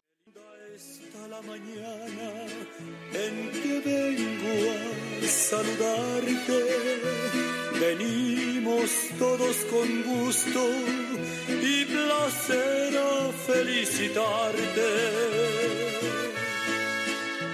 El día en que tú naciste, nacieron todas las flores. En la pila del bautismo cantaron los ruiseñores ya viene amaneciendo, ya la luz del día nos dio. Levántate mañana, mira que ya amaneció. Y felicitamos hoy al gran tenista norteamericano Jamie Connors, ganador de 8 Grand Slams, con un característico revés a dos manos que entonces no se veía tanto, que cumple redondos 70. Y Guy La Liberté, empresario canadiense fundador de ese ejemplo de espectáculo de mérito y buen gusto que es el Cirque du Soleil, que cumple 63, y a dos exóticos y atractivos actores. El canadiense Keanu Reeves, de origen chino, hawaiano, portugués, a quien hemos visto en títulos como A Walk in the Clouds, un paseo por las nubes, o Matrix, que cumple 58, y a la mexicana Salma Hayek, de origen libanés, a quien hemos visto en Desperado o Abierto hasta el amanecer, que cumple 56.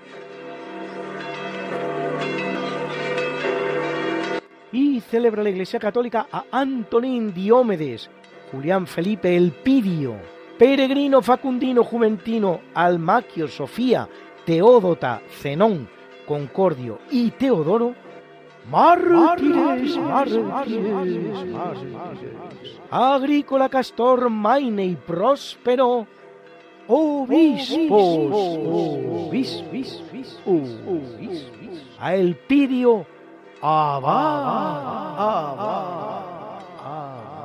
a Cosme, Eremita, Eremita, Eremita, y a Brocardo, Eleazar, Licinio y Teodora, confesores, confesores,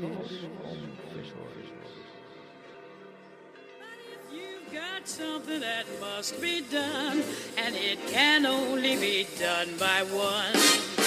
There is nothing more to say, except it's a lovely day for saying it's a lovely day. Y el profesor José Manuel Amaya presenta la sección de curiosidades científicas. Buenas noches, soy José Manuel Amaya y como siempre me dirijo a ustedes desde esta emisora y desde este programa. Satur- saludo afectuosamente a todas las personas oyentes y saludo y doy las gracias, como siempre, al director del programa, don Javier Ángel Ramírez. La vez pasada, es decir, la semana pasada, yo les hablé de la vida de Kepler. Eh, lo que les he contado sobre Kepler he tenido que dividirlo en dos partes con el objeto de que no se prolongara demasiada, demasiado la, mis intervenciones sobre este personaje eminente. De modo que la semana pasada yo les hablé de la vida personal de Kepler, del Pe- de Ke- Kepler hombre, normal y corriente, y hoy sí les voy a hablar del Kepler que mira al cielo para ver cómo evolucionan los cuerpos celestes y de qué manera en el firmamento. Es decir, les voy a hablar del Kepler científico. También les comenté, y ahí es donde voy a, insistir, también les comenté la relación que había eh, tenido o tenía y tuvo durante toda su vida con el astrónomo eminente también danés Tycho Brahe. Tycho Brahe, que también les comenté a ustedes que el rey de Dinamarca le había eh, donado una de las islas para que desde esta situación, desde esta posición, desde esta isla, eh, el, edificio que erigió eh, a tal efecto, hiciera sus observaciones astronómicas. Y efectivamente, Kepler y Tycho Brahe tuvieron una buena amistad y una magnífica colaboración. Los datos astronómicos que tenía Tycho Brahe eran muchísimos, eran enormes, ¿eh? obtenidos, como he dicho, desde su castillo en la, en la, isla que le había donado el, rey de Dinamarca, llamado Castillo de Urania. Y luego en otra isla que estaba más próxima a Suecia, también te, tenían un castillo que le llamaban el Castillo de las Estrellas, porque también en determinadas ocasiones hacían observaciones astronómicas desde, esa posición. Pues bien, con los datos que Kepler obtuvo de Tycho Brahe, pudo establecer tres leyes fundamentales de la astronomía que se denominan las leyes de Kepler. Son tres y son muy sencillas. La primera ley, que es fundamental, es sobre la trayectoria de los planetas alrededor del Sol. Dice, un planeta describe una trayectoria que es una elipse en torno al Sol y en donde el Sol ocupa uno de los focos. Eh, hay un caso muy curioso y es que la Tierra, eh, la, la, la, trayectoria que describe la, la Tierra alrededor del Sol es más parecida a una circunferencia que a una elipse. Sin embargo, hay otras trayectorias, por ejemplo la de, la de Mercurio, que son más, esto, tienen más excentricidad. Es decir, hay un, un parámetro que mide lo que se llama la excentricidad de la elipse. Por, por, por supuesto que, la, que una circunferencia tiene excentricidad nula. Bueno, esa es la primera ley de Kepler. La segunda ley de Kepler eh, se conoce como la, la, famosa ley de las áreas que ya se establecía eh, previamente en la, en, la, mecánica newtoniana, concretamente, la ley, la ley de las áreas, que son consecuencias de unos sistemas de fuerzas especiales que se llaman fuerzas centrales. Las fuerzas centrales son aquellas que pasan siempre por un punto fijo. Y entonces se puede demostrar que las eh, trayectorias de las fuerzas centrales son siempre trayectorias planas, es decir, son curvas que están sobre un plano, ¿eh? concretamente. También se puede justificar que eh, se cumple la ley de las áreas, es decir, que el área barrida por el radio vector que une el centro de fuerzas con el punto que se mueve el área barrida por ese radio vector es proporcional al tiempo que tarda en describirla. Pues bien, en el caso de las trayectorias de los planetas, se trata de fuerzas centrales porque son fuerzas atractivas entre el Sol y cada planeta, que cumplen las leyes de Newton, evidentemente. ¿eh? Bien, esto, mm, la primera ley, ya le he dicho, las trayectorias son elípticas y el, Sol ocupa un, uno de los focos. La segunda ley es la ley de las áreas, es decir, áreas iguales en tiempos iguales. ¿eh? De modo que bajo ese punto de vista, cuando el planeta está más cerca del Sol, que se llama perihelio, ¿eh? cuando está pasando más cerca del Sol, se llama perihelio, y cuando el planeta está más alejado del Sol, se llama afelio. De modo que sobre el, cuando está pasando por el perihelio, el, el área barrida por los radios vectores que unen el Sol con el planeta y el trozo de curva elíptica es ese área, la base es el trozo de curva elíptica. Entonces ahí, como cuando está más lejos, el área del triángulo se estrecha, entonces cuando está más cerca del Sol, es decir, cuando pasa por el perihelio, el planeta tiene que correr más. Sin embargo, cuando se aleja al afelio, como el área se estrecha y la base curva del triángulo eh, que se forma es mucho menor, entonces en el afelio el planeta tiene que correr, correr menos. Es decir, áreas iguales en tiempos iguales. Pueden ustedes hacer incluso la, la representación. Bueno, pues esa es la segunda ley de Kepler, que es la famosa ley de las áreas que se da en mecánica, en mecánica elemental, en la mecánica que se da en, las escuelas de ingenieros. Se da en dinámica, concretamente, la ley de las áreas.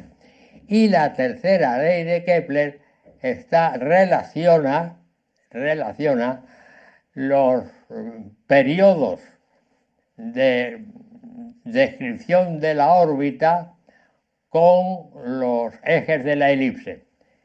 Y dice, existe una relación entre los cuadrados de los periodos y los cubos de los semiejes en las trayectorias elípticas de los planetas. De modo que esas son las leyes fundamentales de Kepler.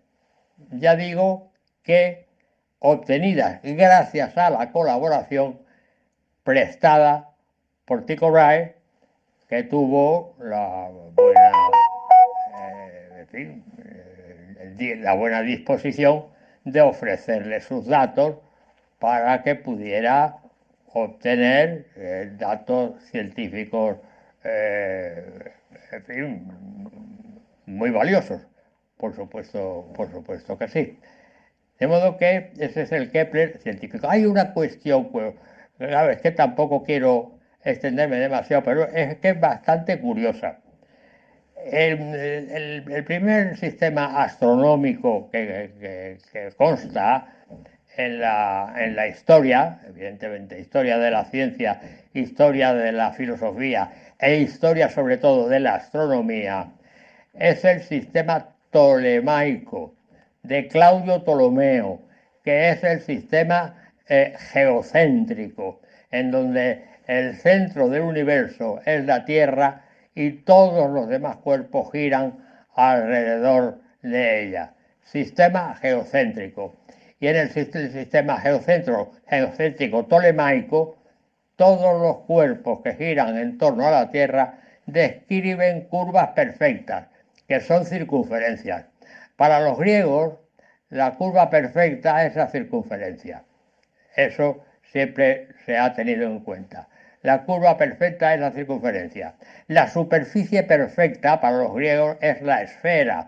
Por eso, el famoso ente de Parménides, para las personas que sepan, que sepan algo de filosofía, el famoso ente de Parménides, el ente de Parménides, Parménides fue el, primer metafísico de los presocráticos. ¿eh? El, famoso ente de Parménides lo identifica con una esfera, que es la superficie perfecta, también. De modo que la curva perfecta es la circunferencia y la superficie perfecta es la esfera. Y claro, también cuando se pasa del sistema eh, tolemaico, geocéntrico, al sistema eh, copernicano eh, heliocéntrico, pues claro, hay un cambio radical, evidentemente. Entonces aquí el papel principal lo, tiene el Sol y los planetas son los que giran alrededor del Sol.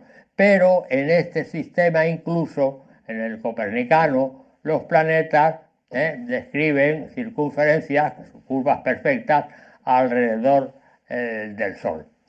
Y curiosamente, eh, cuando llegamos a Kepler, pues nos aparece una deformación. Qué curioso, ¿verdad? Claro, obtenida de los datos experimentales, de, las observaciones. Es decir, mm, no aparecen circunferencias, aunque la Tierra eh, este tiende a ser como una circunferencia. Aparecen elipses. Elipses, claro, no es una circunferencia. Luego hay ahí una deformación. Y este, esta dificultad se la presentaron a Kepler, cómo es posible que eh, describan elipses que no son las curvas perfectas.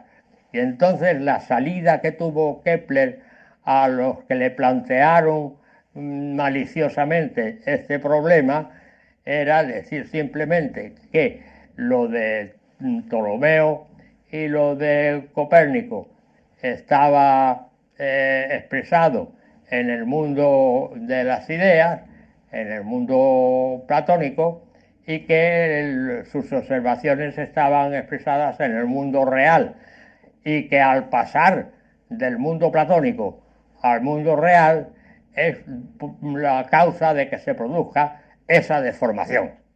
Bueno, llego hasta aquí, creo que con eso les completo a ustedes lo de Kepler, el Kepler humano, el Kepler científico y el Kepler eh, eminente astrónomo eh, eh, que tuvo una influencia tremenda después en los mm, que le sucedieron, obviamente con Galileo, etcétera, etcétera, y, que evidentemente es un modelo de persona y un modelo de científico.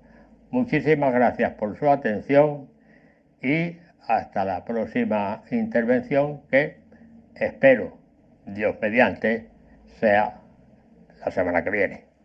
Buenas noches. Soy Marta. Eh, les esperamos la semana que viene, si Dios quiere, eh, y gracias por compartir estas dos horas con nosotros. No falten. Les dejamos con el Catecismo de la Iglesia Católica con Monseñor José Ignacio Munilla, que sé que les gusta. Hola, soy Sandro. Esperamos una semana que viene. Adiós, Sandro. Gracias por despedir el programa con nosotros. Buenas noches. Adiós. Y que nunca se nos olvide pedirle a San Juan Pablo II que interceda por nosotros para que se nos libre del mal.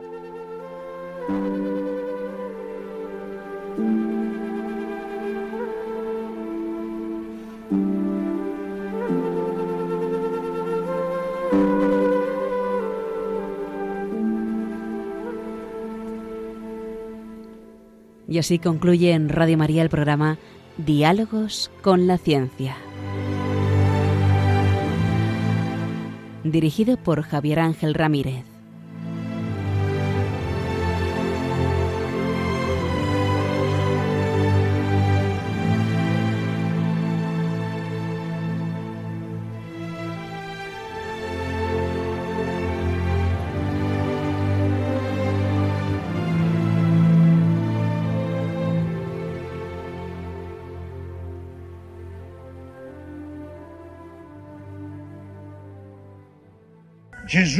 Annunzia molte volte la paternità di Dio nei riguardi degli uomini, riallacciandosi alle numerose espressioni contenute nell'Antico Testamento.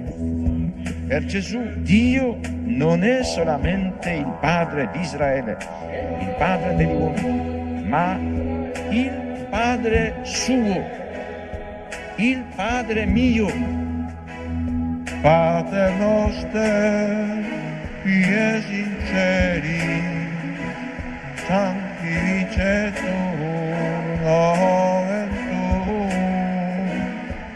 advenia regnum tu, fiat voluntas tua, sicum in cielo ed in terra. Padre nostrum quotidiano, stanno bisogni eh, che dimittano visere vita nostra circudano nostri vittimi e vittoribus nostri. E ne nos induca in tentazione sed libera nos a male